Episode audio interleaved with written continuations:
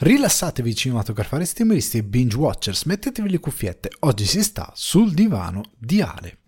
In questa puntata di Sul divano di Ale tutto Halloween. Vi consiglio una cascata di film da guardare durante la notte delle streghe e vi porto la recensione di Reptile, dark thriller con Benicio del Toro, che si adatta ai più deboli di cuore che vorrebbero evitare squartamenti e orrori vari.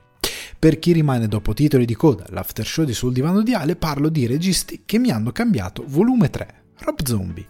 Chiacchiere, domande e argomenti frizzantini vi aspettano in questa puntata di Sul Divano di Ale. Ragazzi e ragazze, bentornati sul divano di Ale. Questa settimana è una settimana di Halloween, di terrore, di paura, di speciali che arrivano ma anche di cambiamenti. I Patreon sapranno già qualcosa nel bellissimo after show che ho confezionato, o meglio che confezionerò perché l'ho scalettato ma poi lo sentirete, o meglio lo sentirà eh, chi rimarrà per l'after show che è accessibile a chiunque Patreon su patreon.com sul divano di Ale. Comunque parlando di Rob Zombie perché è Halloween e mi è sembrato fosse perfettamente calzante parlare di un regista che nell'horror ha fatto tante cose belle, alcune non bellissime, però ha fatto tante cose belle. Comunque ve ne voglio parlare un pochettino. Ma al di là dell'orrore, un'altra cosa che ci sarà nel, nel titolo di coda sarà un'anticipazione di un cambiamento che i Patreon comunque avranno una notifica un, perché chi è Patreon ha anche diritto come giusto che sia nel momento in cui va a sostenere il progetto un progetto agli aggiornamenti e quindi ci sarà un grosso aggiornamento questa settimana per il cambiamento di alcune dinamiche di sul divano di Ale. Una cosa che vi posso già anticipare è che questo podcast non sarà in versione video e non ce ne saranno altri in versione video, però arriveranno dei, dei chiarimenti prima ai Patreon e poi successivamente anche a, a, tutti voi, magari in puntato, facendo uno speciale, non lo so. Comunque vi comunicherò qualcosina. Poi se siete anche, eh, magari se seguite il gruppo Telegram, eh, se mi seguite su Instagram, l'account Alessandro eh, Dioguardi, Alessandro Descore Dioguardi, trovate nella bio il link per l'account Instagram, magari anche lì condividerò qualcosina, qualche aggiornamento. Comunque avrete ehm, re, un resoconto per chi è Patreon un po' prima, per tutti gli altri successivamente. Ci sono delle cose che cambiano per migliorare l'esperienza sul divano, per cambiare il progetto, per dargli una forma diversa, per dare a questa, a questa linea editoriale una forma che secondo me è più centrata, però poi non voglio anticipare cose altrimenti vado contro il principio di dover aggiornare giustamente prima i Patreon. Però ecco, parlando di cose belle, parlando di tante cose che si evolvono, eh, vi invito ad andare al cinema a vedere Anatomia di una caduta. C'è al cinema Anatomia di una caduta che ha vinto a Cannes la Palma d'Oro, è stata la Palma d'Oro della scorsa edizione, quindi ragazzi io ne ho scritto su Cinefax. Quando ho fatto la copertura per il Festival di Cannes, ne ho parlato qui nel podcast, se seguite lo sapete benissimo, è ovunque la recensione di quel, di quel film meraviglioso, io vi invito se c'è nella sala della vostra città ad andarlo a vedere. Questa settimana, che è tutta halloweenosa, c'è anche l'uscita di uno speciale. Lo speciale che esce la mattina del 31 in formato podcast e sul canale, essendo uno speciale, ha anche una compagine video perché è una sorta di mini essè stile Betamax di Lynch, lo stile è praticamente quello, uscirà anche sul canale però a mezzogiorno. Quindi se lo volete vedere in formato mini, do, mini essè mini documentario chiamatelo come lo volete lo trovate su youtube a partire da mezzogiorno il canale si chiama semplicemente Alessandro Dioguardi oppure lo troverete qui come il pane fresco la mattina alle 7 in formato podcast il giorno di Halloween, il 31, il martedì, martedì 31 lo trovate direttamente sulle piattaforme. Ed è uno speciale al quale voglio un sacco bene, i Patreon hanno già avuto le, l'anticipazione su qual è l'argomento, è un film del quale ho voluto parlare, volevo parlare tantissimo di questo film, era tanto tempo de, eh, del quale da, era tanto tempo che volevo parlare di questo film, parto già benissimo. Comunque era tanto tempo e è un film che secondo me è un po' un, uh, ingiustamente un dimenticato e quando se ne parla se ne parla sempre ah ma che schifo, semplicemente perché è un film italiano Cioè questa è la vera verità del, della natura di questo film, che siccome è italiano allora un po' lo dobbiamo sputare, però a livello di qualità, di storia produttiva è una cosa incredibile, a livello di qualità più che altro non è tanto che è incredibile, ma secondo me è al pari di tante opere dello stesso tipo, cioè dello stesso genere, non è sotto, non è sopra, è al pari di tante opere, è sopra molte opere che quel genere l'hanno distrutto. E ci tenevo a raccontarvelo perché ecco appunto è una di quelle cose che noi tendiamo a dimenticare, soprattutto quando si parla di, eh, di cinema, di produzioni italiane, diciamo ah ma non si fa niente di interessante, non si va fuori dal seminato, anche lì Caone hanno parlato molto bene, visto che siamo sotto Halloween, della questione horror in Italia, che i produttori allontanano sempre l'idea perché è un genere rischioso, sì, ma lo è anche la commedia, perché far ridere è molto difficile e far ridere bene molto difficile, eppure il cinema italiano produce 7 miliardi di commedie, quasi tutte brutte, quasi nessuna bella, eppure continuano a farlo, convinti che porti qualcosa, quando in verità nella maggior parte dei casi non porta praticamente niente, a, a guardando i dati di box office. Però ecco, è, è uno di quei generi che in Italia facciamo fatica a produrre ed è ed è uno dei tanti problemi del nostro, della nostra industria, però questo film che sarà raccontato nello speciale è una cosa incredibile perché ci sono dentro dei nomi straordinari, perché a livello di produzione si è fatto un vero e proprio miracolo. Secondo me, per quanto mi riguarda, lo dicono anche un po' dei, dei dati che sono a un certo punto anche abbastanza oggettivi per via delle maestranze messe in gioco, per via del risultato finale, e quindi ho deciso di parlarvene. Comunque, chiudo questa piccola anticipazione. Eh, sì, ci sono dei cambiamenti, eh, dei cambiamenti che impatteranno in modo positivo tutto il podcast perché, mm, perché di sì, perché è giunta l'ora. Ecco, mi ero riposto, continuo a cadere nella mia stessa trappola di non anticipare cose. Mi taccio e passo al primo argomento della puntata che non è... Eh, che non è piacevole sfortunatamente perché domenica mattina ci ha salutati Matthew Perry il famoso Chandler di Friends. Eh, a quanto si, si, dice, io sto registrando domenica sera, dalle prime, dalle prime, dai primi report della polizia è stato trovato nella sua jacuzzi a casa sua. Pare sia annegato nella vasca, pare sia annegato perché sembra abbia avuto un malore, avendo avuto un malore probabilmente svenuto, probabilmente ha perso i sensi, quello che è, e, quindi è annegato, perché se perdi i sensi vai giù nella vasca, nell'acqua, anneghi comunque. Comunque non si sa bene non sono coinvolti narcotici, non sembrano, non c'è del foul play, quindi non, non, è stato ammazzato, semplicemente sembra sia stato un tragico malore, incidente, probabilmente se non fosse stato nella vasca sarebbe sopravvissuto, non lo so, è, è stupido speculare, la cosa che mi fa tristezza è che abbiamo perso qualche anno fa il fratello Luke Perry, Piccola nota di servizio che aggiungo in post produzione, non mi sono accorto mentre registravo in flusso di coscienza, ho mm, associato Matthew Perry e Luke Perry, non sono eh, fratelli, non sono collegati. Mentre parlavo facendo quel discorso eh, sulle le, che poi faccio, faccio, adesso non mi sto ricordando, comunque riguardo le persone che sono venute a mancare di un certo spaccato generazionale, ho, ho fatto una crasi delle due cose.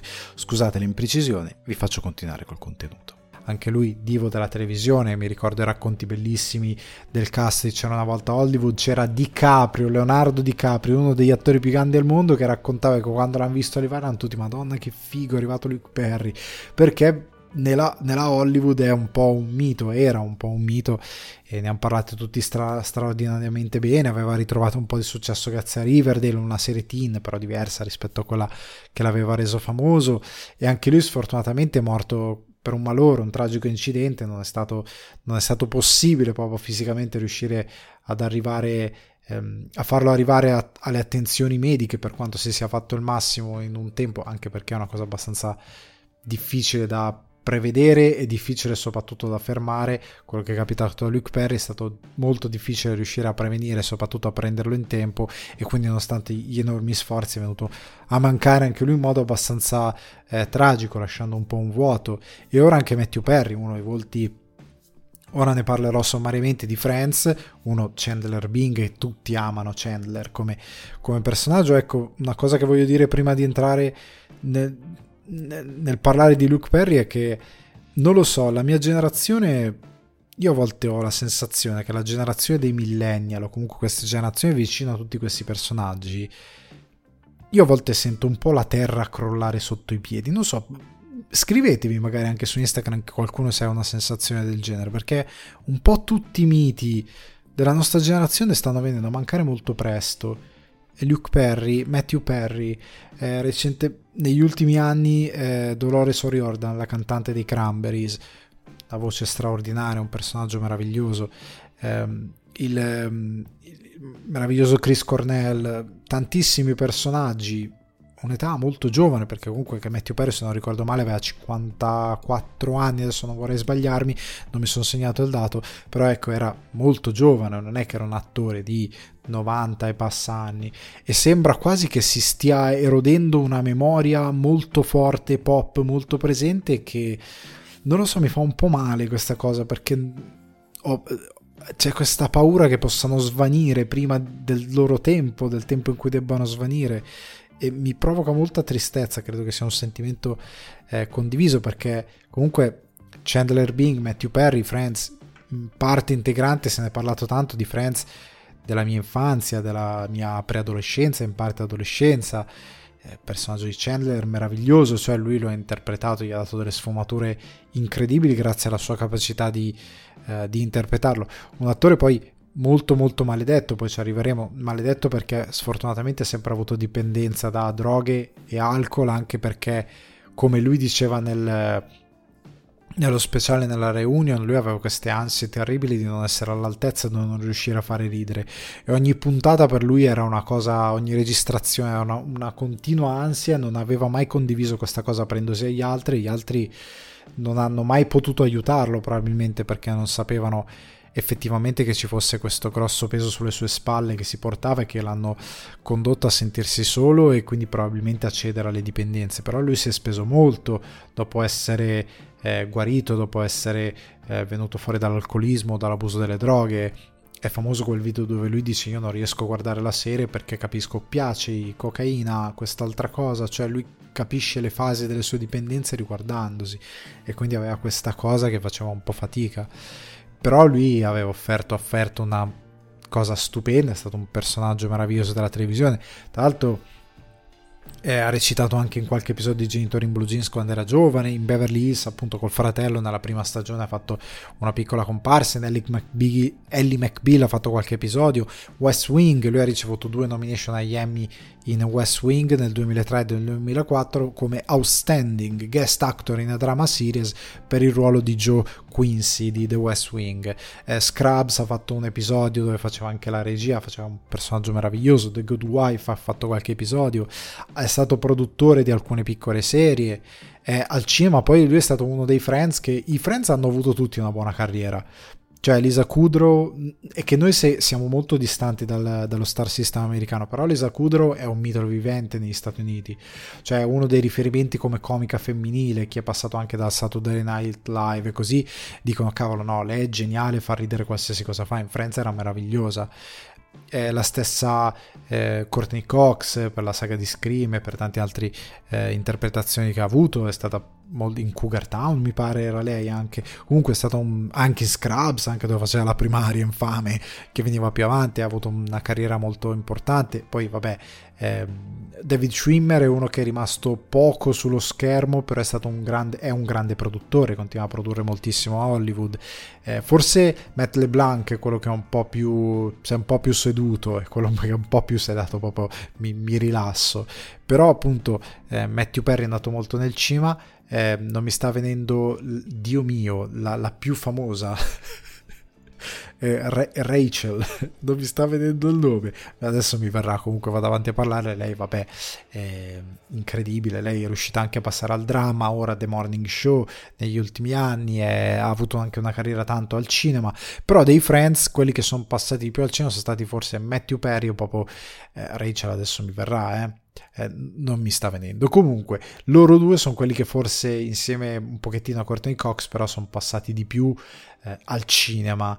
E all'epoca mi ricordo quando Perry passò a fare cinema, fece i due FBI protezione testimoni, in particolare il primo secondo me era molto figo. Qualche anno, quando è stato? Un paio d'anni fa, perché ero ancora in Irlanda, avevo detto, ah, io non so perché, ma per Capodanno, come antipasto, prima quando ho iniziato a fare la cena di Capodanno con mia moglie e mio figlio, mi sono guardato, riguardato FBI Protezione dei Testimoni che era su, eh, su, Netflix. Non so perché l'ho fatto, era lì, ho detto, ma riguardiamolo. Era bellissimo, era, è un film molto ingenuo, però mi è piaciuto molto, mi ha fatto molto piacere riguardarlo, non è un film grande, una commedia spettacolare, però Perry era grandioso. Willis era tornato un po' alla commedia, ci stava poi c'era anche quel bel film Tutta colpa di Sara che era molto carina come commedia, eh, Seventeen Again dove lui fa una piccola parte con Zac Efron più che altro che fa la maggior parte del, eh, d- del tempo a schermo.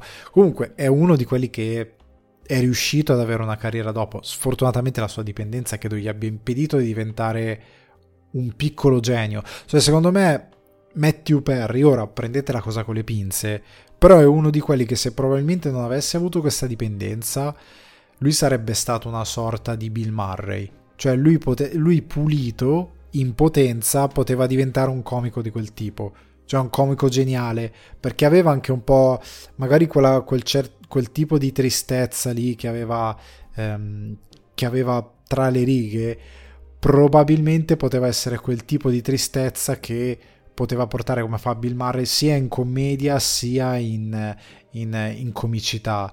E quindi secondo me abbiamo perso qualcosa di grande, sfortunatamente non lo sapremo mai se sarebbe stato un comico così, però secondo me al cinema poteva dare moltissimo, poteva essere sfruttato molto di più, cioè poteva essere un tipo d'attore che oggi magari era nei film di Wes Anderson, insieme appunto magari a Bill Murray stesso.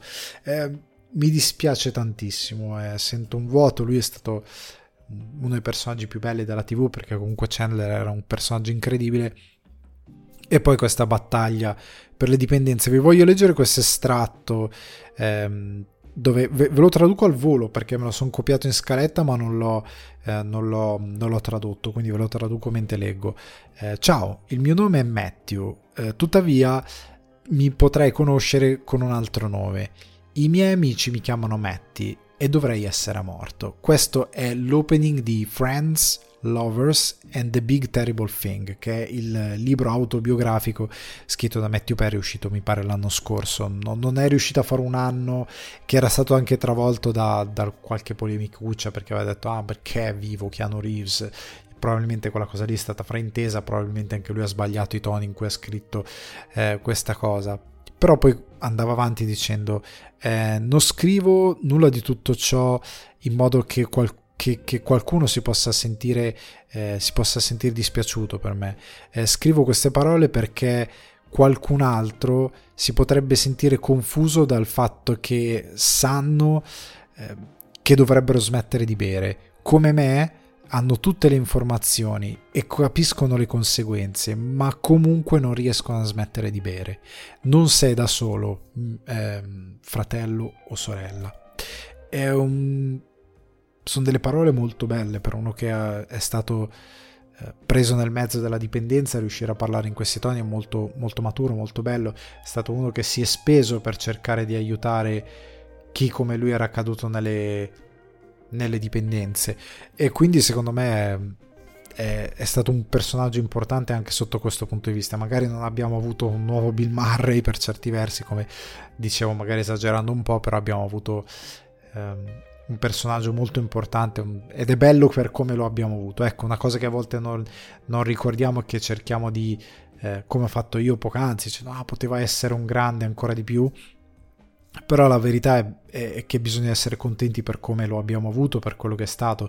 Certo, una parte... Eh, di tutti noi credo che vorrebbe, avrebbe voluto evitare di svegliarsi questa domenica mattina o la domenica mattina, dipende come lo state ascoltando, senza questa notizia, avrebbe voluto semplicemente svegliarsi e, e, e, continuare a sapere che Matthew Perry era vivo, non porsi la domanda se era vivo o morto. Quindi ora chiudo questa, questa parentesi, un, un abbraccio eh, enorme a questo personaggio che ci lascia e, e, e gli si, si, vorrà sempre bene, lo, lo ritroveremo ogni volta che riguarderemo Friends in televisione e, e gli vorremmo sempre bene e rideremo sempre delle sue stupende interpretazioni. Ora andiamo avanti, entriamo nel vivo della puntata parlando di, di, di horror, e dei misticismi di questa festa eh, che è Halloween che ci porta nell'horror e voglio aprire con questa cosa dei fraintendimento dell'horror. La, questa cosa credo che sarà una chiosa eterna che farò sempre, però in verità la faccio qui e poi non, non ripeterò eh, ulteriormente magari nel podcast questa cosa. Però io trovo che l'horror sia uno di quei generi che viene sempre frainteso e viene sempre frainteso perché noi cerchiamo nell'horror una razionalità che non dovremmo cercare, perché sostanzialmente, soprattutto in moltissime opere di genere, noi andiamo verso qualcosa che è un po' come la religione. E vi spiego, cioè l'uomo è disposto ad accettare Dio, questa figura assurda che vive eh, tra le nuvole, queste cose qui, però non è disposto ad accettare che possa esistere, esistere Cthulhu, che possa esistere Michael Myers, che possa esistere Freddy, che possa esistere Candyman, trova ogni volta che si va sopra le righe, tende a trovare assurdo l'esistenza di questi mondi, di questi personaggi oltre quello che è il tessuto della nostra realtà e, e un po' fugge dall'orrore, anche perché l'orrore è questo genere che ha la meravigliosa capacità di riflettere su noi stessi pur raccontando qualcosa di grande fantasia. Però l'orrore è questa cosa qui, sostanzialmente perché anche quando si parla di fantasmi fantasmi sono una credenza popolare una cosa terrena una cosa che ci lega alla morte una cosa che ci fa molto paura. Se nella cristianità noi abbiamo la consolazione di Dio nel terrore abbiamo un po' la consolazione che continuiamo a rimanere vivi però non è, è una magra consolazione perché il fantasma è qualcosa che ci perseguita e ci perseguita per ricordarci che quello che facciamo da vivi dovrebbe avere un riverbero maggiore che non dobbiamo aspettare la morte. E non dobbiamo aspettare la morte morte, eh, anche perché eh, do- dobbiamo essere un po' alla Scrooge, dobbiamo essere buoni finché siamo vivi, dobbiamo vivere la vita finché siamo mi- vivi. Eh, è una cosa molto interessante, dobbiamo essere le versioni migliori di noi stessi, come si usa a dire, mentre siamo vivi e non aspettare di diventare dei, dei, degli esseri putrescenti vendicativi che arrivano con la morte. Comunque, una delle cose che secondo me risolve alcune delle grandi, eh, delle grandi idiosincrasie che il pubblico percepisce, perché a volte io eh, ho parlato con tante persone che non amano gli horror e ho chiesto perché. E perché appunto non riescono a razionalizzare tante cose come eh, non riescono a, a, passare su uno slasher, su un film di alieni, non riescono proprio a entrare in quella logica, appunto perché io credo si faccia fatica ad accettare qualcosa di così assurdo, per quanto sia orrorifico, anche perché ci mette in ginocchio, ci costringe a affrontare l'idea della morte, l'idea che siamo di carne, l'idea che eh, siamo deperibili, che siamo molto fragili, non realizziamo mai l'idea che siamo molto fragili che basta veramente poco per spegnerci, invece l'horror ci mette un po' di fronte eh, a questa cosa, come l'horror fa vedere molto il sesso, la carne, poi ci arriveremo. Però si fa sempre fatica ad accettare questa cosa, ad accettare questa cosa di di, di, questa sorta di misticismo del terrore e allora cerchiamo che cosa? La razionalità. Improvvisamente tutto, eh, ma quello non si dovrebbe comportare così, quello non dovrebbe fare colà. Non accettiamo la poesia del terrore, non accettiamo l'idea del mostro, del fantasma, del demone, eh, del, eh, de, de, dell'essere ultraterreno, del, della realtà che si va a, a, a, sfilacciare, non riusciamo ad accettare queste cose. Ed e, e, corri, ci rifugiamo nel, nella ricerca di un pensiero razionale che lo dico, non significa che un film horror scritto completamente a caso, senza rispettare regole basilari di come si racconta una buona storia o una buona storia dell'orrore va bene tutto perché tanto. No, non è questo. Se un film dell'orrore ha delle, eh, delle, delle logiche stupide, come dei cliché stupidi che si sono stati sempre eh, in certi film e in molti film dell'orrore semplicemente per far quadrare l'orrore, eh, non dico che quelle cose lì sono giustificate, dico che in verità si può fare eh, grande, grande cinema horror scrivendo molto bene. Quello che io dico è bisogna però accettare l'assurdità di certe cose, un po' come accetti in un film eh, di fantascienza certe cose, come accetti la clonazione, come accetti i viaggi nello spazio, i multiversi, i supereroi che viaggiano, si scontrano con alieni a cazzottoni. Cioè, come accettiamo queste cose, dobbiamo accettare anche l'orrore. E secondo me la più grande risposta, che è inclusa in un videogame e non in cinema, che sia data a come il pubblico sia incredulo rispetto al, a certe logiche dell'horror è in Alan Wake, questo meraviglioso videogioco, uno dei miei videogiochi preferiti che si rifà tanto horror, che poi ora in questi giorni è uscito con un secondo capitolo, però questo videogioco incredibile si apre con questa meravigliosa ehm, con questa meravigliosa frase che è entrata nel videogame, nella storia del videogame. Ed è, recita così. Stephen King scrisse che gli incubi esistono al di fuori della ragione e le spiegazioni diven- divertono ben poco, sono antitetiche alla poesia del terrore. In una storia dell'orrore la vittima si chiede sempre perché, ma non c'è una risposta e non deve esserci. Il mistero irrisolto rimane dentro di noi ed è ciò che ricordiamo maggiormente. Ed è bellissimo questa cosa che è stata messa in questo videogioco e, e come bella questa cosa che dice King. Eh, gli incubi esistono al di fuori della ragione e le spiegazioni divertono ben poco, sono antitetiche alla poesia del terrore. Ed è la risposta a quel male che io dico molto spesso, questa cosa che si vuole sapere, eh ma perché fa sta cosa? Cioè io i fantasmi con la spiegazione logica. Per questo alcune io avevo iniziato a vedere horror, quella serie horror famosissima che tutti sono fuori di testa, è Horror Story o ah Dio, non mi sto ricordando. Comunque, American Horror Story e io mi ricordo una stagione che odiai fortemente perché tutti questi fantasmi avevano una spiegazione super razionale per la loro esistenza. E questa cosa mi ha smorzato tantissimo appunto la poetica del terrore. Cioè devono avere un, eh, una loro appunto una loro metafora l'esistenza del fantasma eccetera eccetera. Ma quando la spiegazione è così tanto ancorata alla realtà secondo me si perde qualcosa. Per me la poesia del terrore è, è bella quando si va oltre cioè quando c'è un male atavico come in Twin Peaks ad esempio.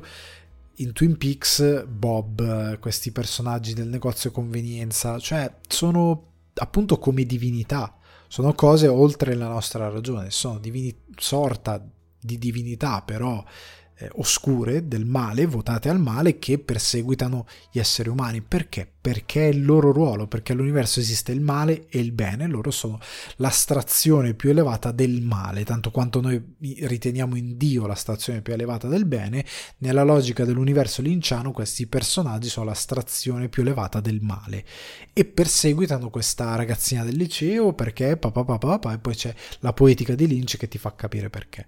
Quella cosa interessante, se queste... Ah, Bob in verità era un, talla, un taglialegna che gli hanno, non lo so, violentato la figlia, si voleva vendicare ma l'hanno crocifisso, l'hanno bruciato nei boschi di Twin Peaks.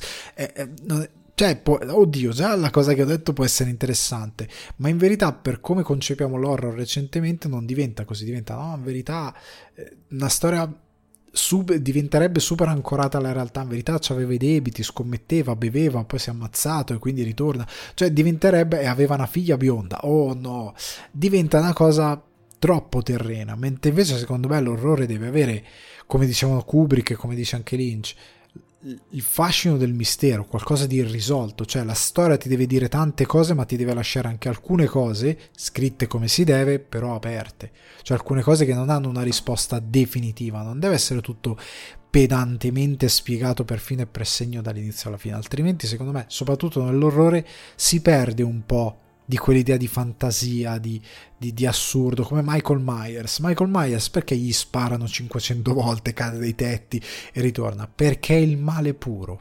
Basta, incarnato in una persona, però è il male puro. Basta, è Halloween e lui ritorna. Non c'è molto di come l'ha concepito Carpenter, è perfetto. E va bene così. E tante volte questa cosa non viene accettata, però in questa cosa il mistero irrisolto rimane dentro di noi ed è ciò che ricordiamo maggiormente. È la cosa appunto che, che ti cattura, tutte quelle cose inspiegate eh, che stanno nel buio e che ti perseguitano sono quelle che anche per via di come siamo fatti eh, biologicamente a livello di, di, di, di di paure ataviche, la paura del buio deriva dal fatto proprio dal, dalle caverne che nel buio non c'era, c'erano pericoli, cose, e quindi tu quello che non conosci, quello che non percepisci, quello che non riesci a vedere ti fa paura, l'ignoto fa paura. E nell'orrore questa poetica è molto forte e, ed è bellissima, è bellissima questa cosa. E quindi per me l'orrore ha anche molte altre eh, idiosincrasie che sempre venendo al presente non riusciamo più a concepire e quindi l'horror è stato un po' trasformato soprattutto se guardiamo eh, quando, cosa va di moda su TikTok, eccetera, eccetera, buff- delle buffonate, cioè ormai il cinema ha ispirato TikToker e YouTuber che riproducono le stesse cose, fatte meglio, fatte peggio, con 2000 cliché, sono tutte brutte, sono tutte finte, non sono interessanti e l'orrore non esiste. L'orrore in verità, anche quando si parla di eh, elevated horror, io questo concetto non lo digerisco tanto, l'horror elevato, che per me non ha alcun senso. Proprio anche quando Carpenter lo intervistarono e disse ma che cazzarola è sta roba? Per me c'ha ragione c'ha proprio ragione. Nel senso che l'horror era già elevato nel momento in cui Mary Shelley fa Frankenstein e fa un mostro per farti capire l'animo umano. Lo stesso modo l'elevator horror lo fa già Romero quando con lo zombie inventa uno dei più grandi mostri della storia del cinema ma in generale dell'orrore e ti parla della società e la, e la metafora di Romero è incredibilmente potente ancora oggi. Come se vogliamo parlare sempre di elevated horror, The Lighthouse, raga, The Lighthouse, tutti dicono, ah, elevated horror, sì, ma è Lovecraft, è palesemente Lovecraft, convertito in cima molto bene, però è quello, come Carpenter nel momento in cui dichiaratamente fa il suo seme della follia, è Richard Matheson è Richard Matheson e Stephen King che ha preso tantissimo. Matheson che lui dichiara sempre come palesemente un maestro eh, come eh, possiamo anche guardare lo stesso della Stovaz che ha debiti con Romero però ha debiti anche con eh, McCarthy e l'idea orrorifica si fonda con temi drammatici si sposta un po' all'horror non è più propriamente horror diventa altro. Però in generale nella storia del cinema eccetera eccetera ma anche della letteratura in particolare c'erano già, cioè Shining, nel momento in cui Kubrick prende in mano Shining, fa già un, un elevated horror per certi versi. Non ha temi, eh, come dire, morali o umani particolarmente alti, ma già nel momento in cui questi fantasmi, il modo in cui si muovono e interagiscono è già molto interessante. Però al di là di quello, io credo che esistono già, esistevano già degli horror che avevano semplicemente andando alla letteratura che erano già elevati. Se voi leggete Canto di Natale di Charles Dickens, non guardate gli adattamenti, leggete proprio il libro. È già elevated horror, perché comunque noi lo abbiamo in questa interpretazione natalizia molto leggera. Però se voi leggete il romanzo è molto orrorifico, i fantasmi fanno davvero paura, è quello il loro scopo. E ti parla di morte, di vita, di avidità, e quel romanzo è immortale perché sfortunatamente parla di un qualcosa di umano che è questa resistenza che abbiamo verso la morte che riverbera nel tempo e che ancora oggi la puoi raccontare perché ancora oggi ci comportiamo in modo completamente folle, addirittura ora continuiamo a fare guerre, continuiamo a distruggere il pianeta, siamo dei punti di non ritorno su molti, su molti fronti. Perché non ci continuiamo a met- perché non ci mettiamo in testa che siamo degli esseri molto fragili e che abbiamo una data di scadenza e che comportarci in un certo modo è un atto enormemente egoistico anche per i nostri figli, chi viene dopo di noi. E, e, e abbiamo idea di fare certe cose perché ci crediamo immortali siamo convinti che non, che non, arriveremo mai ad affrontare le conseguenze delle cose che facciamo, mentre invece la storia ci dimostra che anche il più infame dei infami a un certo punto ha, ha dovuto affrontare le conseguenze del, del, delle infamie che ha compiuto nella sua vita. Quindi non c'è scampo eh, da certe cose. Però ecco, era già elevato Dickens era già elevato Dickens, era già elevato Mary Shelley, erano già elevati tanti, eh, tanti racconti horror e tanto anche cinema horror che era molto interessante. Poi tu puoi fare anche intrattenimento horrorifico, che a me piace tanto, puoi renderlo molto più pop, eh, come puoi farlo un po' appunto alla Eggers, puoi andare su altre sensazioni, però già anche eh, prendete anche Dracula, dipende come lo giri o giri, può essere anche quello elevated horror. Coppola nel momento in cui fa il suo Dracula lo fa più basato sull'amore, ha già dei temi molto interessanti, molto, diventa molto più drammatico.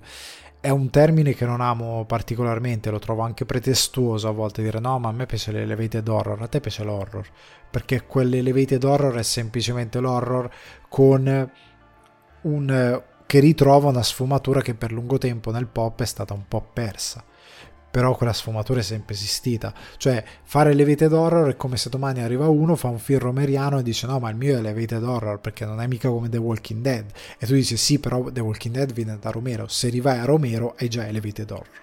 Se guardate tanta roba eh, fatta dal maestro, perché già parla di cose che sono molto più sopra quello che in verità i suoi cloni hanno fatto, quindi già molto interessante. Eh, e ovviamente parlo di The Walking Dead, la serie, perché poi ci sono anche alcune, quando leggevo il fumetto, alcune parti di The Walking Dead che erano molto interessanti, non erano a livello di Romero, secondo me, però erano molto interessanti.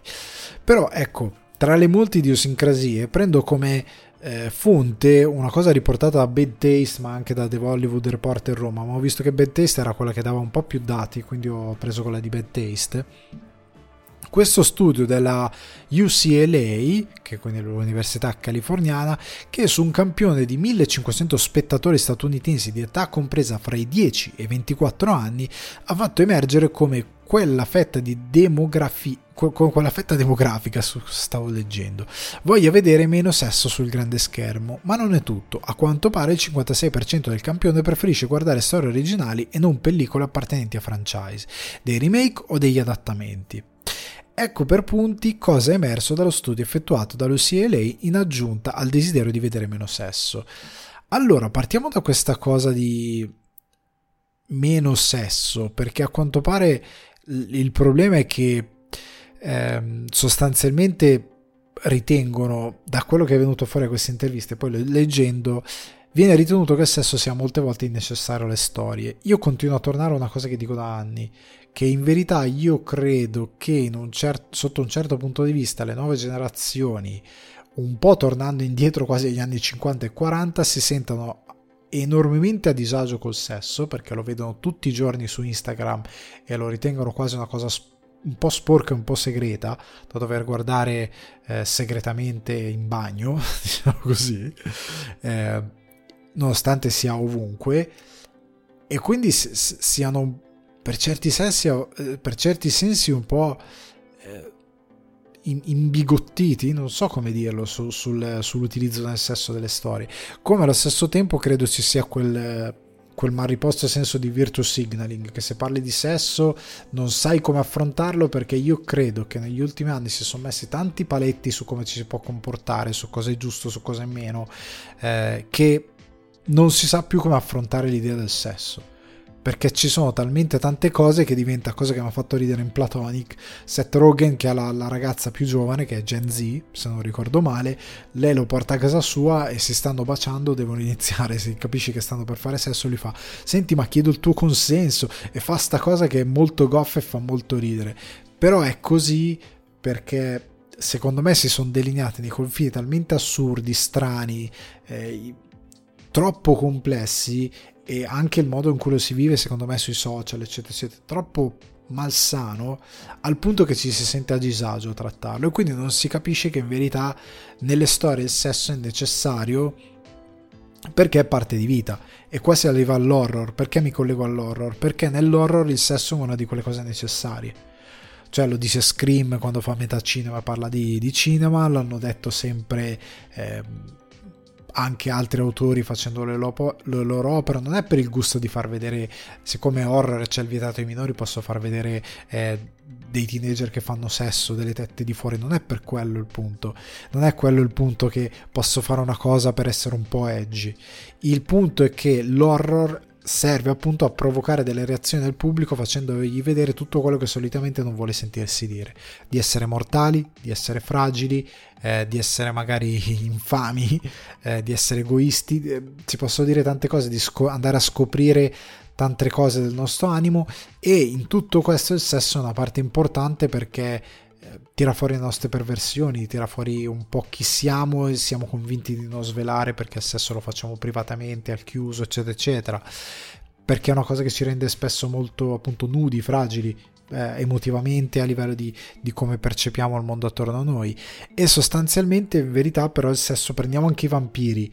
Se guardate le storie di vampiri, tranne Twilight, che appunto è piatta, se vedete le storie vere di vampiri, tipo lo stesso Dracula il sesso c'è spesso. Perché? Perché il gesto del morso del vampiro che si nutre di sangue, con un fluido corporeo come sangue, attraverso il morso, il morso è una cosa un po' eh, sessuale, e quindi nelle storie vampiresche c'è sempre stato questo utilizzo, soprattutto in epoca più moderna, ovviamente quando si era più bigotti non si usava, però anche già prendete un Dracula di Bela Lugosi quando morde, eh, morde la vergine, cercare la vergine nel mito vampiresco, però al di là di questo, quando morde la ragazza, la ragazza si lascia abbandonare, eh, ha quasi un gemito, perché c'è sempre questa idea di sessualità appunto per il gesto in sé, drenare dei fluidi, il morso e quindi è sempre interconnesso.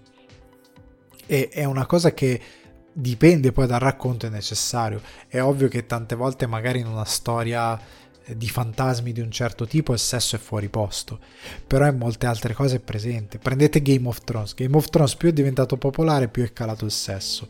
Perché?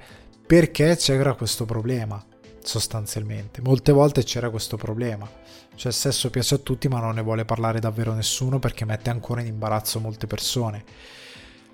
Però è una parte necessaria proprio della nostra vita, di come si regolano i rapporti. Io mi ricordo quando uscì Boardwalk Empire, ci stiamo allontanando un attimo dall'horror, però fatemi spiegare questa cosa che è molto interessante Boardwalk Empire tanti dissero ma, ma, negli anni 20 tutto sto sesso. Perché c'è questa idea che all'epoca no, all'epoca la gente si riproduceva per osmosi cioè si metteva vicino vibrava la pelle e pop, nasceva un bambino. No facevano sesso chiaramente avevano vizi. Per questo senso di decenza come racconta Mrs. Mason si dicevano parolacce si faceva comicità non potevi fare riferimento a determinate cose non si parlava di quelle cose ma quelle cose esistevano c'era una società di facciata e poi c'era il dietro. E siccome la società era molto di facciata, quello che c'era dietro era il peggio del peggio, perché droga, sesso, proibizionismo, quindi alcol, a palate, a fiumi, si nutriva la criminalità. Perché? Perché in verità era quello che la gente voleva fare. Più la cosa diventa libera, più la cosa perde potenza. Più la cosa diventa tabù, eh, più acquista determinati significati. E da lì se devi raccontare certe storie è necessario però è, è, una cosa fondamentale, ci mette enormemente a disagio se fai una storia su Alessandro Magno. Alessandro Magno, se non ricordo male, io lessi anche un libro di Valerio Massimo Manfredi molto bello sulla storia di Alessandro Magno, se non ricordo male lui era bisessuale, come nell'impero romano, eh, che erano apertamente bisessuali. Non raccontare certe cose perché il retaggio medio pop vuole che il centurione sia tutto d'un pezzo, mentre invece poi guardi Spartacus e c'è la qualunque, Spartacus è molto più interessante, ma anche lì non c'è horror, però c'è un certo tipo di violenza. Sangue, budelle, quindi il sesso diventa fondamentale, lo schiavo, il padrone, sono dinamiche che diventano importanti, però secondo me escluderlo guardate anche cosa è successo ora con The Idol oddio se sesso non si può eh, secondo me escluderlo dal racconto del nostro presente è un'assurdità, perché ne fa parte. E, e ti, è, come, è, come, quelli che dicono no, non mostriamo la violenza nella guerra. No, dipende, dipende come la mostri. Come no, no, cos'è un film sui nazisti? Non mostriamo che ammazzavano. No, fermi tutti. Cioè dipende che cosa vuoi fare, con che sensibilità soprattutto lo fai. Il problema può essere sulla sensibilità. Però nel momento in cui devi parlare della, dello sterminio degli ebrei non puoi farlo passare come cioè non puoi farlo all'acqua di rose devi sostanzialmente soprattutto ora che si è perso molto il contatto con una certa parte della storia perché ormai ci sono generazioni che i cui nonni sono già nati nel benessere. Io ad esempio mio nonno era stato in guerra mi raccontava determinate cose mi raccontava di quando ho dovuto uccidere un soldato eh, mi raccontava delle cose pesanti. È una cosa diversa, è tramandato però è una percezione, cioè io ho avuto a scuola un sopravvissuto dell'olocausto che arriva e ti racconta certe cose, è un impatto diverso, ora si è perso questo distacco e fare storie che raccontino non facendo, eh, non esponendo in modo innecessario, ma esponendo quando necessario per darti un tono alla storia, una dimensione e un senso drammatico, è utile, non è vero che non è utile, anche lì è molto eh, importante. Però veniamo ad altre cose. Il 51% preferirebbe vedere più storie che hanno al centro delle amicizie platoniche e l'amicizia. Platonic, Seth Rogen l'ha fatto, l'ha trovato su Apple TV Plus. Però sì, l'amicizia non si vede più. Cioè, forse da Stand By Me e qualche altra commedia, poi bisognerebbe indagare, perché in verità ci sono anche un film perché si va spesso nel, nel comico con l'amicizia, però la notte da le- perché d'altronde presta più il fianco, però un film come La notte da leoni, per quanto greve, per quanto super divertente, però parla di amicizia, cioè sono degli amici.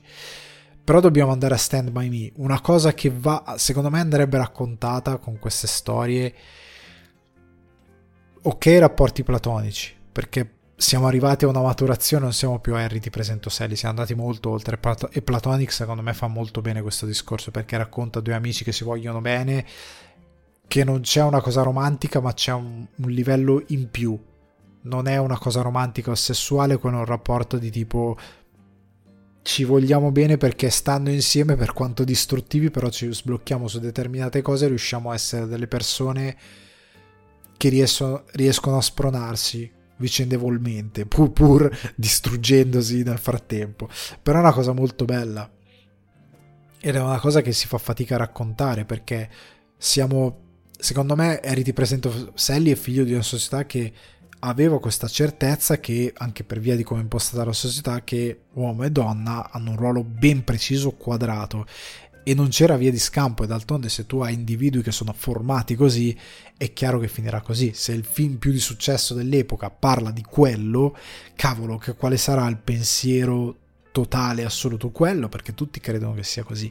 Quindi può essere interessante questa cosa al centro dell'amicizia platonica in generale è l'amicizia però per l'amicizia bisognerebbe raccontare anche che come hanno fatto alcune serie alcuni film tipo Scrubs o tipo How I Met Your Mother che sfortunatamente la vita a un certo punto ti porta a disgregare certe cose. O forse è così un po' cado nella trappola alla R ti presento Sally perché abbiamo impostato magari una società così che crescendo arriviamo a perdere certe cose ma in verità non dovrebbe essere così è una, è una, condizione di solitudine che ci siamo un po' imposti, infatti nella società moderna siamo molto infelici, forse anche per questo, e forse sarebbe importante trovare una quadra a questa cosa e metterlo nelle storie di fantasia, quindi è interessante. Poi il 56%, come scrivevamo sopra, preferisce guardare storie originali e non pellicole appartenenti a franchise, dei remake o degli adattamenti. Questa cosa io ho un po' paura, io ho un po' paura che sia un pubblico selezionato molto interessante che vale per tutto, però ho paura anche che sia la cosa, eh no dai, non voglio rispondere che mi interessano i franchise, rispondo che mi interessa l'opera originale. Però togliendomi questo dubbio potrebbe essere quello che, che, che dicevo anche nelle scorse puntate, ovvero che non è vero, è una cosa che ho detto più volte, non è vero che in base ai dati che hanno gli studios la gente vuole vedere certe cose, la percezione che hanno gli studios in base ai dati che raccolgono, che spesso sono online, sono dati di una bolla, ma non è la verità. Cioè, tante volte secondo me gli studios percorrono certe cose perché conviene a loro secondo la loro logica, ma non perché hanno voglia di scommettere, perché io dico sempre la stessa cosa e sono convinto che sia così al 100%, perché ci sono piccoli casi che dimostrano che è vero. Allora, domani, domani io sono il re della televisione Facciamo questa, questa, questo caso estremo per farvi capire il concetto. Io sono il re assoluto della televisione e domani dico che non voglio più un programma trash neanche a morire. Non ne voglio più neanche uno. Da domani Alberto Angela, chiamo Bressanini, faccio fare un programma chiamo un po' di gente eh, che c'è online, gli faccio fare un programma di videogame una volta a settimana, chiamo qualcuno interessante che parla di cinema, gli faccio fare un, programma di approfondimento culturale sul cinema o un programma di cinema tutte le settimane. Faccio programmi di documentari, serie documentari a palla, visto che sulle piattaforme vanno tantissimo. Un programma di crime tutte le settimane, visto che podcast di crime, true crime vanno tantissimo. Uno come Mr. Ball, che seguo io, metterlo in televisione, dagli un budget, fagli fare un programma in televisione e non metto più in onda X Factor. Eh, anche io me lo guardo. È terribile, però è terribile tutto. Non voglio più X Factor, non voglio più Grande Fratello, non voglio più eh, Sposiamoci domani, ci siamo visti oggi, eh, non voglio più nessuno di questi programmi, voglio solo ed esclusivamente programmi di questo tipo e serie TV le voglio tutte nuove, voglio un investimento. Ma... Io, e io propongo questa TV, Solo questa. Ok? Sono sicuro al 100% che per quanto possa esserci una flessione iniziale, guadagnerai nuovo pubblico. Il pubblico che perdi perché non c'è più eh, Barbara D'Urso arriva perché la gente dice: Oh, ma in televisione hai visto che c'è come è successo con Lundini? Lundini, un alieno per la TV italiana. Arriva Lundini, oh, ma va che c'è? Mito assoluto, totale, fai film. Eh, è possibile allora. La stessa cosa io ti dico, arriva nuovo pubblico, cambia tutta la situazione, si ribalta tutto, ma soprattutto il pubblico che si forma nuovo cresce con quella cosa lì, la cerca, la chiede e si forma e tu cambi completamente la televisione. Devi avere un coraggio iniziale, ma quella cosa lì è possibile. L'idea che, eh no, no, no, no, ma noi dobbiamo produrre solo ed esclusivamente trash, che è quello che succede ora, è l'imperativo e l'eccezione sono i programmi fatti con un'idea e sono molto pochi, è una follia. Stessa cosa vale per il cinema. Domani divento il presidente di Cinema Mondo e decido io cosa si produce. E domani io stoppo tutte le produzioni di blockbuster eh, di qualsiasi forma, dimensione, oltre 200 milioni, sono supereroi più eh, scalcinato dell'universo. Le fermo tutte ne faccio 4 l'anno, massimo, se è grasso che cola. La stessa cosa, eh, fermo qualsiasi super trashata del comico del momento, così, e faccio un investimento solo su roba eh, stile Everything Everywhere All At Once, dandogli più soldi, do più roba a registi indipendenti, nutro più un altro tipo di cinema. Io sono convinto che se scompare certa roba e viene soppiantata da altra roba, non c'è il pubblico che dice no, no, andiamo, basta, non ne guardiamo più storie. Perché questo è già successo in passato. Cioè la televisione non è nata trash, la televisione non è nata in quella maniera lì. Faceva tanta roba e è diventata trash. Se domani il telegiornale smette di mettere musichette tristi sul gabbiano con attorno il petrolio e c'è un, un approfondimento serio, anche di 5 minuti, senza la musichetta triste, non è che la gente smette di guardare il telegiornale la gente si abitua a un nuovo concetto di telegiornale, di televisione, di cinema. Quindi secondo me queste cose sono possibili. Cioè se c'è un pubblico che risponde è la verità, ma ci sarà sempre, come delle serie tv. Pubblico che risponde a Breaking Bad, a Better Call Saul, ci sarà e crescerà se tu continuerai a nutrire al pubblico quel tipo di intrattenimento. Se quell'intrattenimento è un'eccezione, se la qualità è un'eccezione, e se la media è la mediocrità, il pubblico si abituerà a mangiare la mediocrità. È, è quello che è successo con la mia generazione, che a un certo punto ha, detto, ha, iniziato a dire io smetto di guardare la televisione. Perché? Perché noi siamo nati con una televisione che aveva del trash, perché io sono cresciuto in parte con la TV berlusconiana, però aveva anche tante realtà collaterali molto interessanti. Cioè, prima di non era la RAI, che comunque non era... è quello che ha portato allo sviluppo trash, però Bim Bum Bam eh, tante altre operazioni di Italia 1, di Mediaset, anche della stessa RAI, anche delle tv regionali, se ne è parlato molto spesso, sono quelli che ci hanno nutrito. Quando quella cosa lì è venuta a mancare, MTV è morta, MTV Italia era grandiosa, sono morte, non è che noi abbiamo detto, ah vabbè, ora mi siedo a guardare il trash, no. Enorme parte del pubblico ha detto, io sta roba non la guardo più la stessa cosa vale in qualsiasi altro ambiente. La gente vuole il trash perché la gente è educata col trash, non perché lo chiede. Non perché se domani chiudi tutto il trash, allora basta, nessuno fruisce più. No, è perché, perché c'è quello. I stereotipi razziali delle produzioni, delle varie produzioni, non sono sono non graditi. Anche il semplice fatto che una persona di colore interpreti un cattivo un personaggio con tratti negativi viene visto male e questo è un errore. È un errore perché eh, posso capire lo stereotipo razziale becero, cioè alla vacanza di Natale, cioè alla Filippina che fa le pulizie. Quello è terribile. Quello è orribile. Ma se siamo in un film drammatico o se siamo in un contesto sociale anche comico, ma dove c'è la Filippina che fa le pulizie, però non è trattata razzistamente, è semplicemente parte del contesto, non è uno stereotipo razziale, è una descrizione di quello che, sto facendo un esempio, eh, di quello che può succedere nella società. Allo stesso modo, tu non puoi dire, allora, asiatici, ehm, uomini e donne eh, neri, eh, qualsiasi minoranza non possono fare cattivi, il cattivo deve essere bianco caucasico, ma per quale cacchio di motivo? Quindi Candyman non può essere nero.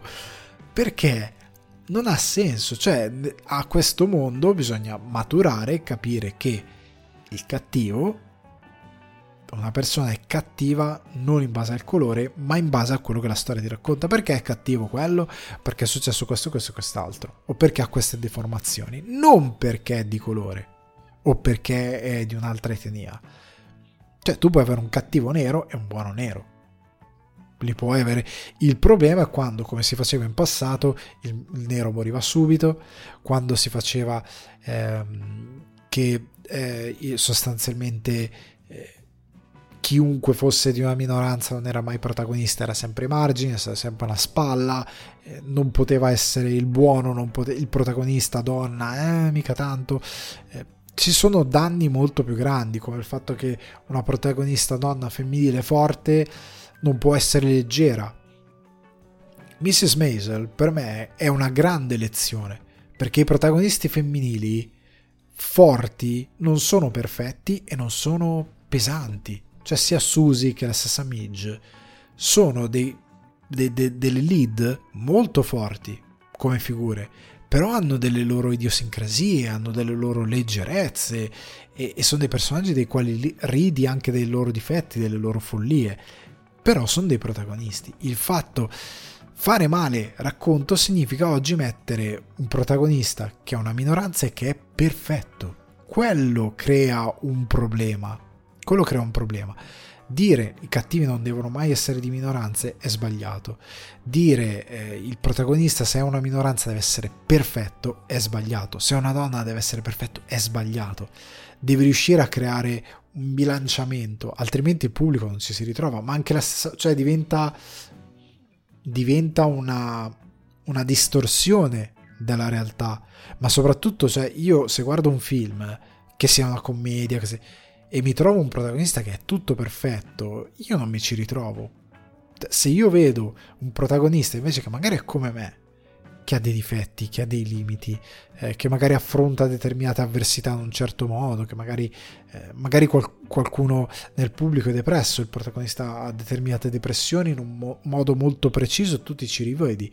Magari uno ha guardato Bojack Horseman e qualcuno ha rivisto dei certi comportamenti autodistruttivi. In Bojack Horseman è un personaggio sgradevole Bojack Horseman è protagonista però magari uno ci si può rivedere in quella cosa lì come uno ci si può rivedere in Midge in tanti altri personaggi in Susie insomma il personaggio principale non deve essere la perfezione, altrimenti torniamo veramente agli albori del cinema dove erano insopportabili i protagonisti. Facciamo l'eccesso. Questa non la condivido questa cosa, credo che sia una, una cosa sbagliata. Poi la generazione Z considera i social media come autentici media, con TikTok considerato la piattaforma più affidabile. Vabbè, questa è una cosa terrificante, anche se però viene messa in dubbio dal, eh, dello stesso dallo stesso articolo, poi preferiscono storie con tematiche positive ed edificanti che promuovono persone che superano le avversità che hanno vite simili alla loro. Oh, qua arriviamo al punto sia dell'horror ma in generale eh,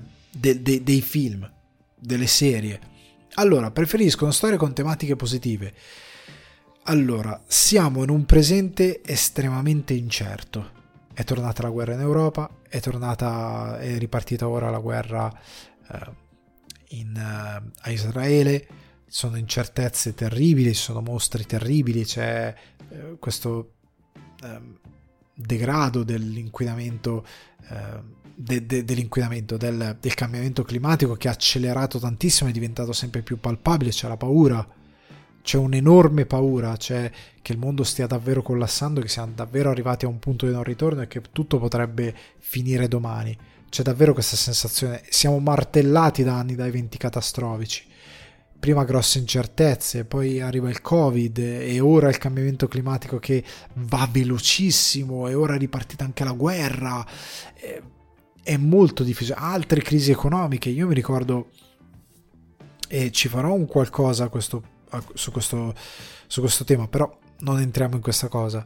Però ricordo da ragazzo di sen- essermi sentito molto perso. E ora da adulto la situazione non è migliorata perché ho un bambino piccolo e guardo il mondo e, e, e mi chiedo se ho fatto bene perché dico io da solo non posso cambiare il mondo, posso dare un contributo, però il mondo è, mo- è, molto incerto. E generalmente, storicamente, con un mondo così incerto, l'arte ha sempre trovato nella commedia, nella leggerezza, la sua, eh, la sua salvezza.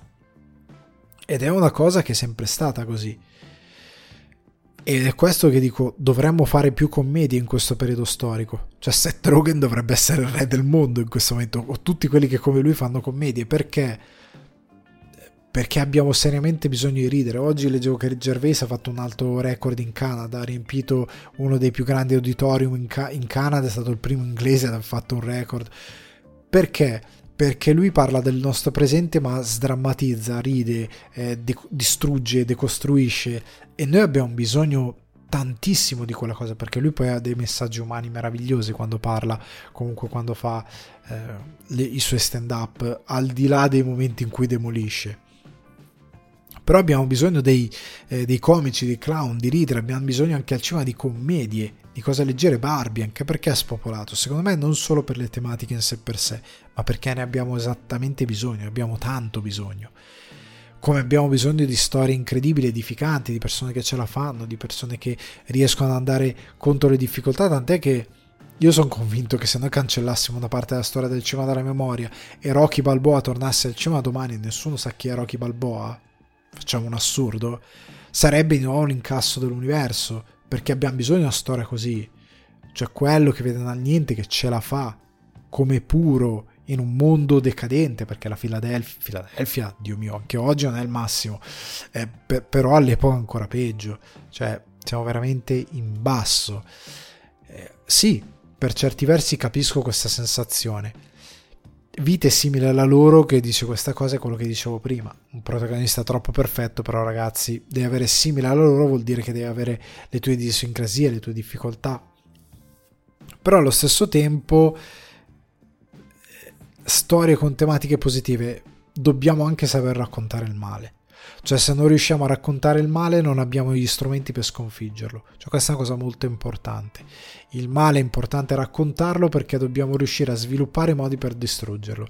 E se negli ultimi anni siamo in difficoltà a distruggere le molte avversità che sorgono è perché non ci siamo eh, attrezzati degli strumenti per imparare a guardare al male e a distruggerlo.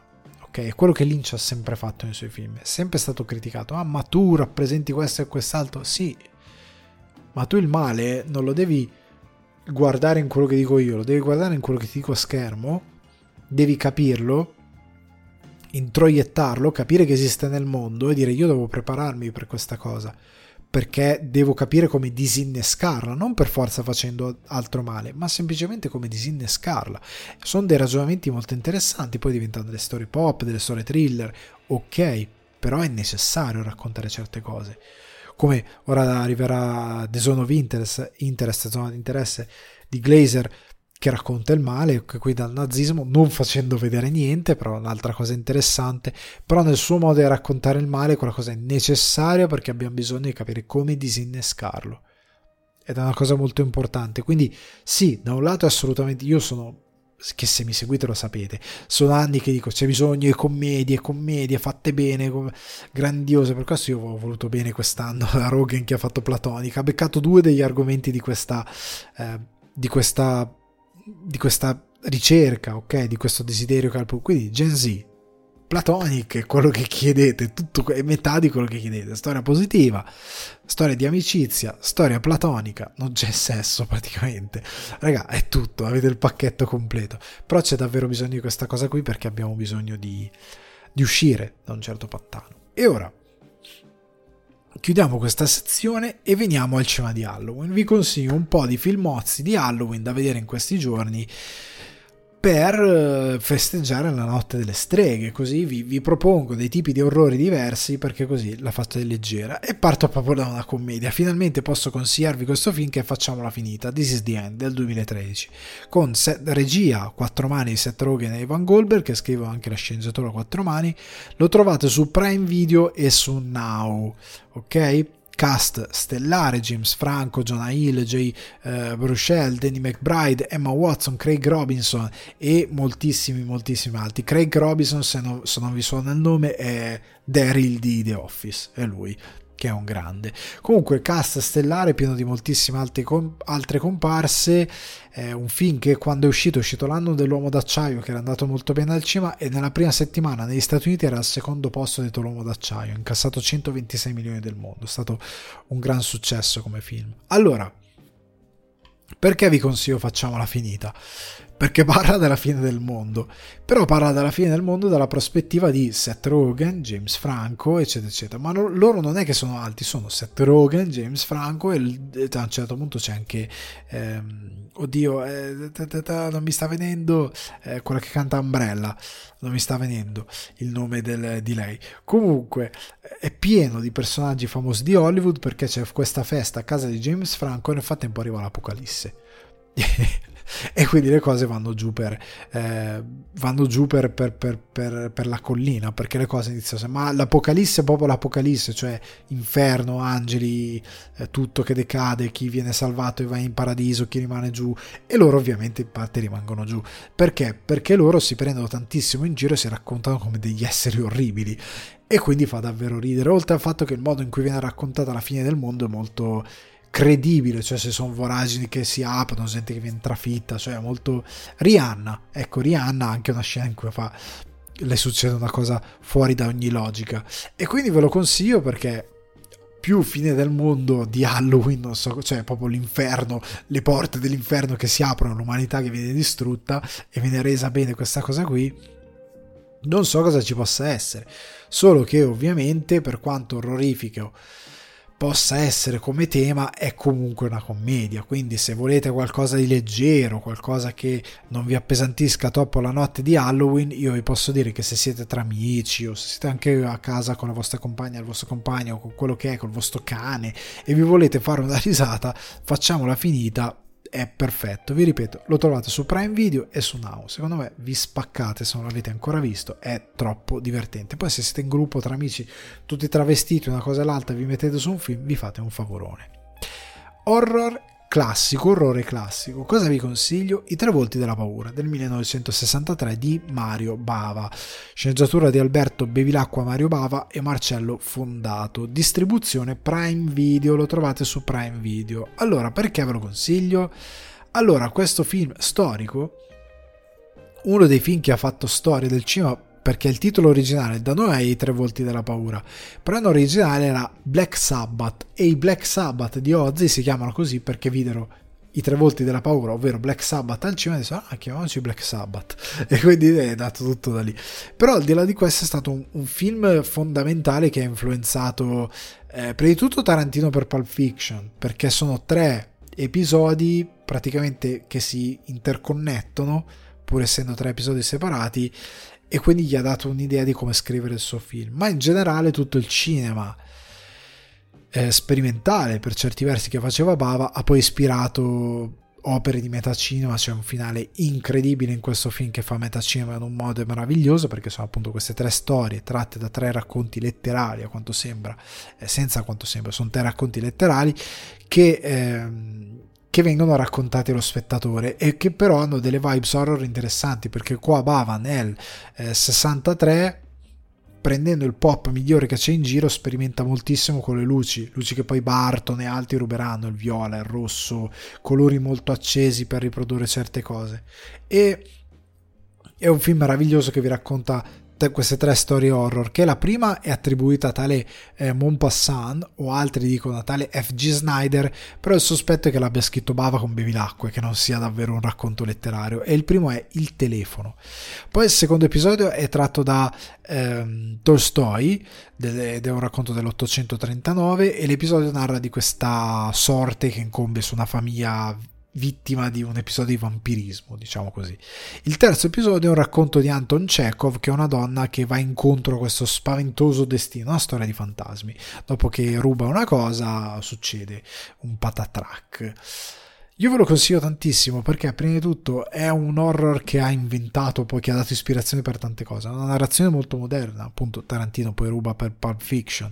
Ha una messa in scena molto moderna e soprattutto nel suo essere un racconto di Halloween, comunque di horror, scusate, sul finale poi ha un'apertura molto particolare che fa metà cinema che è molto divertente, che racconta il cinema, che racconta, che alleggerisce anche un po' i toni, però le storie sono meravigliose, se vi piace il cinema horror, I tre volti della paura di Mario Bava è un must watch. Andiamo avanti con un errore, or, errore, orrore vintage, che è X A Sexy Horror Story. Quindi torniamo su, il sesso è necessario nei film ed è del 2022. film meraviglioso, me ne avevo portato la recensione se non ricordo male, ed è di T.I. West che cura la regia e anche la sceneggiatura. Lo trovate su Prime Video. Allora, cosa vi posso dire di questo film? Questo è il primo capitolo di una trilogia. Poi sono arrivati Pearl e Maxine. Maxine è scritto Max con 3X in. Come potete capire, il sesso è al centro di un po' tutta la saga. E eh, trovate Mia Goth, che qua diventa reginetta dell'horror in modo assoluto, Jenna Ortega, ancora prima di Scream, e trovate anche un sacco di influenze. Non aprite quella porta, Psycho, eh, ci trovate eh, tocchi di grottesco, il viscido, lo sporco, e qua il sesso regna perché è una storia che in parte è basata, cioè sono questa crew di un film pornografico che deve andare in una location a girare delle robe affitta questa casa da questi vecchi che sembrano abbastanza ignari, anzi sono ignari di quello che devono fare e poi succede una serie di cose. E il sesso è perfetto perché poi siamo negli anni 70, mi pare il film, quindi è ambientato anche in un momento in cui il cinema porno stava venendo fuori, eh, stava iniziando a diventare un'industria grossa, importante e via discorrendo e il sangue, l'idea del alla, non aprite quella porta che diventa poi un po' il tema di questo film a livello di vibes e di mood come Psycho, però non posso dire perché diventa tutto spoiler però il modo in cui si evolve la storia è davvero molto interessante e molto ingegnoso. E il sesso ha perfettamente senso perché è il fulcro di tutta la storia. Come dicevo sangue, sesso eh, sporco, viscido, grottesco si unisce tutto meravigliosamente in questo ex e sexy sexy sono diventato eh, non so emiliano è sexy horror story. Ve lo consiglio fortissimo vi ripeto lo trovate su Prime Video orrore fantasma sociale con His House del 2020, regia di, Wick, di Remy Wicks, oggi non ce la faccio, con sceneggiatura sempre di Remy Wicks. Eh, distribuzione Netflix, questo lo trovate su Netflix. Ne scrissi per Cinefax e ne parlai anche in podcast all'epoca, mi pare, pare di sì, di questo Is House, che mi colpì molto è un film che ha vinto il BAFTA per Outstanding Debut by a British Writer, Director o Producer, perché effettivamente è un, è un, esordio della Madonna. E sostanzialmente racconta la storia di questa famiglia che dopo una fuga dal eh, Sudan, eh, questa coppia di profughi cerca di ambientarsi in questo quartiere molto povero di una cittadina inglese, però la loro casa sembra nascondere un male che sembra quasi averlo seguito da dove vengono. Quindi è molto interessante questo film perché, come dicevo, l'idea del fantasma, della, de, del, della, del porter, poltergeist, diciamo così, per certi versi, dello, della, eh, della casa stregata, del, dell'idea della possessione demoniaca, per certi o del demone comunque che perseguita l'essere umano, qua prende una forma onirica incredibile, ha una messa in scena straordinaria, perché si rifà appunto quando si parla delle vete d'horror, qua diventa sociale, perché il fantasma diventa quella cosa che ci perseguita. E quella cosa che ci perseguita sono gli errori della guerra dal quale sono scappati questa famiglia e questi personaggi. E sono in questa casa con un loro retaggio culturale che li, li attanaglia e che prende le forme di questo fantasma che non li vuole lasciare andare. Tutto si va sempre più a, a slegare, più loro stanno in questo quartiere, sono in difficoltà, si devono ambientare, si devono integrare, hanno questo passato molto pesante sulle spalle e più si va a sfilacciare tutto, si va a... tutto cambia forma, tutto diventa incredibilmente, come dire, smette di esistere, è quasi... Eh, un po' come Carpenter nel seme, della, de, nel seme della follia, nel seme della realtà. Bello il seme della realtà, si può fare un film. Comunque il seme della follia perché più il film va avanti, più il contatto col fantasma diventa presente, più le, le situazioni diventano oniriche, fuori di testa ed è davvero spaventoso in molte sue parti perché va veramente a... Il fantasma deve avere questa cosa di hunting, deve essere un hunting è appunto una, una, persecuzione, quando un fantasma va a perseguitare le persone e gli vuole portare, quando si dice ognuno dei suoi fantasmi, nel senso che ti vuole portare tutto il peso della realtà, del reale, di cosa ti perseguita, ti rimane sul petto, è pesante ed è stra interessante. Il film diventa praticamente a un certo punto un lungo incubo lucido che non lascia mai andare i protagonisti e neanche tu che lo stai guardando. Ed è una delle cose più fiche a livello di horror che ho visto. Qua, Elevated Horror, questa è una storia di fantasmi ed è da panico. Quindi His House su Netflix del 2020 è bellissimo. Horror sen- sensoriale tra vita e morte. E qua, eh, io ho detto, ce lo butto quest'anno. Era un po' che non ce lo buttavo Inland Empire del 2006 di David Lynch, che trovate, ovviamente sceneggiatura e regia di David Lynch, lo trovate su Prime Video. Se non ho letto male, scade il 31, quindi scade il giorno di Halloween. Io ve lo dico lo, sch- lo stesso, caso mai abbia letto male. In caso mi ascoltate che è il 30, oggi guardatevelo nel dubbio. Comunque controllate su Prime Video perché da Just Watch mi diceva scade il 31, però non saprei onestamente. Informatevi, però se vi perdete Inland Empire vi fate un dispetto. Eh, Steven Spielberg ha detto non posso credere che abbia realizzato, riferendosi a Lynch, un film quintessenziale a proposito della morte, del morire e la paura di questo viaggio. Questa è la, la, la visione di Steven Spielberg che ovviamente poi l'ha voluto nel suo film. Però ecco, Inland Empire è un film che è impossibile da inquadrare per certi versi, però è una delle opere di Lynch più interessanti. L'ultima, sfortunatamente, che abbiamo visto fino ad oggi, a meno che non succeda un miracolo, però è straordinario. Un film che a livello produttivo Lynch ha iniziato a girare da solo per i fatti suoi con una videocamera Laura Dern e una manciata di Grace Zebrischi che si posta detto da, eh, da Twin Peaks. E, e, e, io mi ricordo all'epoca ebbi un confronto con un tizio giornalista, critico che stava sostanzialmente facendo cose a quattro mani a Roma di Quaron dicendo ah il coraggio di Quaron che poi aveva dato gli Oscar ha vinto gli Oscar il coraggio mie, dei miei marron glacé, eh? il coraggio di Coron.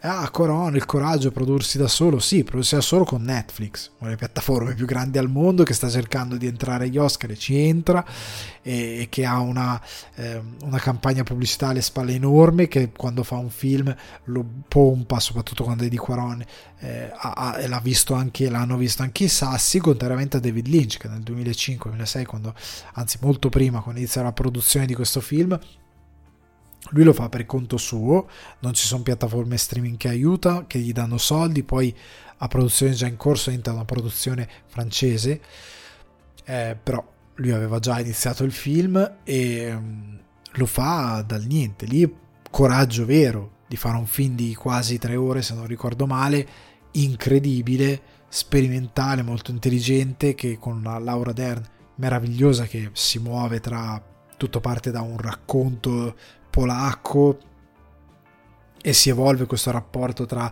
la Dern e il marito molto possessivo, diventa una cosa completamente diversa, un viaggio quasi tra le dimensioni, è una roba veramente assurda e, e si sposta in delle maniere incredibili.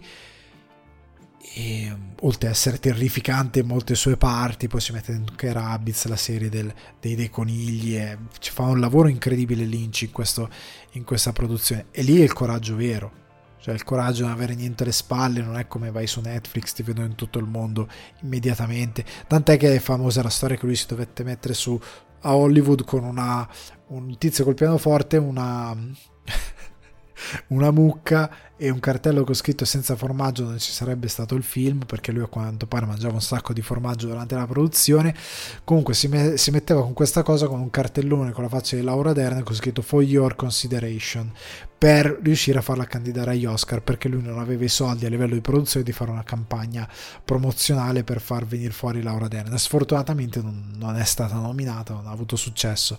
Se fosse accaduto nell'epoca di internet probabilmente sarebbe andata bene. Però all'epoca andò, andò male, però quello è il coraggio vero.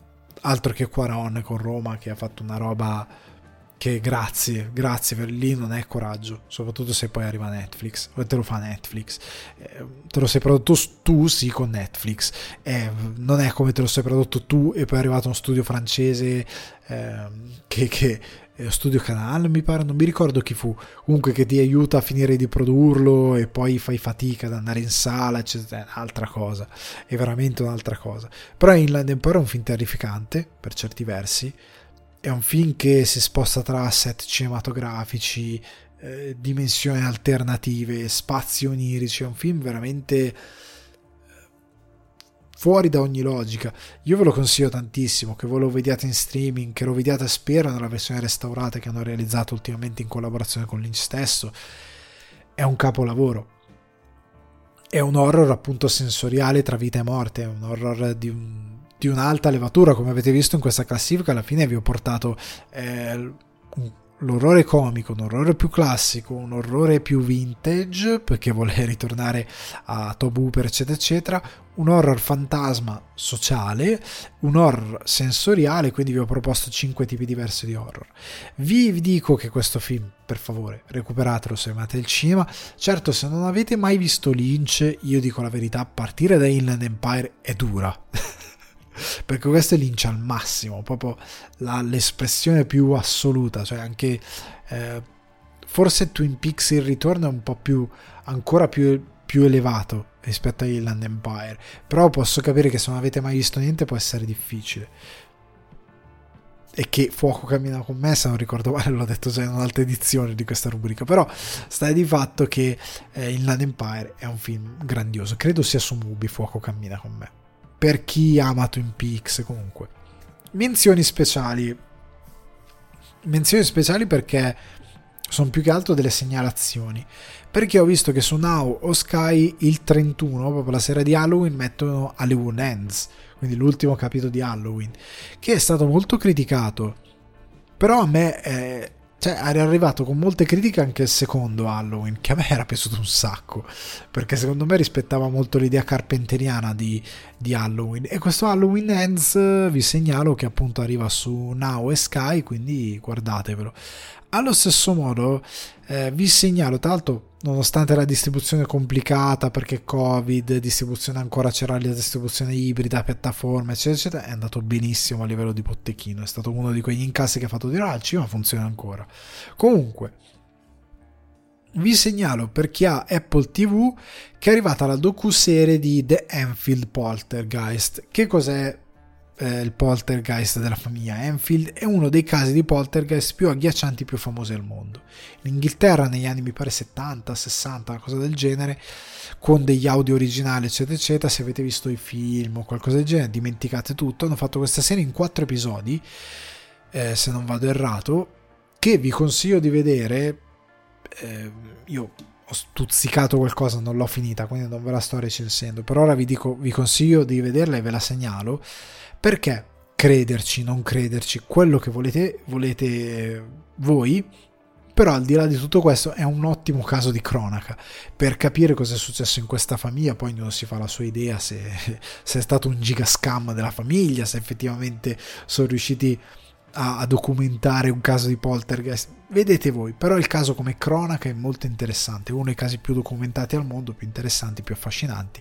Apple TV ci ha fatto una serie, la cosa è da quello che ho letto dalle critiche, la documentazione più accurata del caso e da quel poco che ho visto effettivamente sembra interessante. Ora, veniamo alla recensione della settimana che è Reptile, questo nuovo film che è arrivato su Netflix per la regia esordio di Grant Singer, sceneggiatura di Singer, Grant Singer, Benjamin Brewer e Benicio del Toro che è anche il protagonista distribuito appunto su Netflix. Allora, nel cast insieme del Toro c'è Justin Timberlake, che io gradisco sempre, Alicia Silverstone ma e Michael Pitt, molto strano e sempre molto in parte. Di cosa parla il film? Scusate, la trama è molto riduttiva, ma credo che raccontarla in modo diverso è spoilerosissimo. Però è questa. Dopo il brutale omicidio di una giovane agente immobiliare, un ruvido detective prova a risolvere il caso scoperto scoprendo verità nascoste e smantellando la sua stessa vita. Quest'ultima parte non è vera. Posso dire, non, non smantella la sua vita, semplicemente lui ha una storia molto particolare personale, non posso dire niente, però questa cosa che verità scomode smantellando la sua vita no, è una cosa molto interessante, un thriller eh, poliziesco però anche su, questa, eh, su questo omicidio molto interessante, anche un buon esordio alla regia, ho visto delle, delle critiche assassine verso questo film. È stato odiato, fu presentato al Toronto International Film Festival, se non ricordo male, e la critica l'ha mezzo odiato, l'ha un po' massacrato. Secondo me con un po' di cattiveria. Allora, vi dico quelli che per me sono i lati eh, negativi. Lascia un elemento della trama che va un po' oltre l'idea dell'omicidio, un po' appeso. C'è un elemento della trama che rimane lì. Cioè un personaggio che succede una cosa e questa cosa è molto appesa, cioè non viene davvero chiusa e risolta.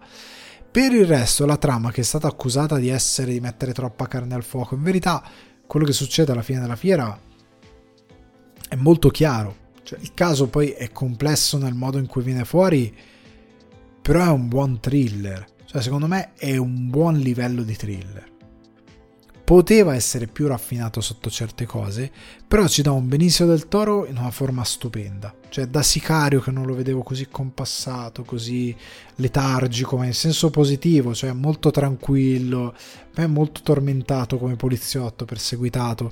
Secondo me non è che mette troppa carne al fuoco, che alcune cose doveva trovare una grazia migliore per risolverle. Perché in altre situazioni ha belle, eh, dei bei momenti di tensioni, dei bei momenti in cui gestisce la, eh, la messa in scena, ha delle musiche formidabili, montate incredibilmente bene. Sarà che il regista eh, viene dai video musicali, quindi gestire molto bene la musica rispetto all'immagine, fa davvero un lavoro straordinario sotto questo punto di vista. Però ecco, al di là di questa cosa, a livello tecnico lui ci dà molto bene, il thriller funziona, benissimo del Toro è bravissimo, secondo me il suo personaggio è anche molto magnetico, ha questa cosa che lascia un elemento un po' appeso e ha il fatto che secondo me il difetto di questo regista è che abusa un po' troppo di una soluzione, per, per come ho visto io il film, una soluzione di messa in scena per avere bene il controllo di quello che succede secondo me è un po' abusata. Cioè c'è proprio una soluzione che dice, ah, ridagli sta cosa, ah, ridagli sta cosa. Non è molto invasiva, però esiste. E se ci fai caso dici ancora sta cosa qui, ancora, ancora, ancora. Secondo me doveva to- trovare dei sistemi più ingegnosi, perché alla fine a livello di regia, a livello di scrittura, non è pessimo come è stato dipinto. È un buon thriller e per molti, per molti di voi probabilmente sarà molto appassionante perché io lo vedo in classifica Netflix, quindi vuol dire che, che non vuol dire niente perché a volte c'è roba orribile, però vuol dire che col pubblico che se lo sta guardando sta funzionando. Perché evidentemente c'è un minimo di passaparole, quindi il, il film sta girando e non è, non è scontato per un film che non ha avuto un particolare, una particolare spinta mediatica quindi è una cosa molto interessante. Io vi consiglio di guardarlo. Dategli uno sguardo. Dura un paio d'ore, 2 ore 20, una cosa del genere. È un po' finceriano per certe cose. È interessante. Io l'ho trovato molto interessante. Non l'ho trovato pessimo come è stato eh, dipinto. L'ho trovato buono. È un buon esordio, soprattutto a livello tecnico, soprattutto a livello di attori, soprattutto con una buona storia. C'ha le musiche di Yar Elazar Glotman che sono per me ottime, sono veramente stupendi. Io sono guardato tutto il film con le cuffie ed ero veramente catturato dall'utilizzo musica e idee di eh, soluzioni di regia. Secondo me, se volete passare un Halloween senza horror, perché magari ve la fate sotto e anche facciamola finita perché voi appena appena c'è mezzo demone ve la fate sotto oppure che che è una cosa divertente e volete un Halloween thriller questo film può essere una discreta soluzione, può essere, tenetevelo da conto, in questi giorni eh, della notte delle streghe, può essere un'alternativa. Certo, io preferirei horror, però questo qua era nuovo, ho detto va bene parlo, lo incastriamo nel mezzo del, eh, dei contenuti di questa puntata. Quindi Reptile qui su Netflix col buon Benicio del Toro con Justin Timberlake che dimostra sempre di essere un bravo attore oltre ad essere un cantante che ultimamente non si sente tanto. Michael Pitt sempre bravo. Alicia Silverstone era tantissimo che non la vedevo. Comunque Reptile reptilatevelo.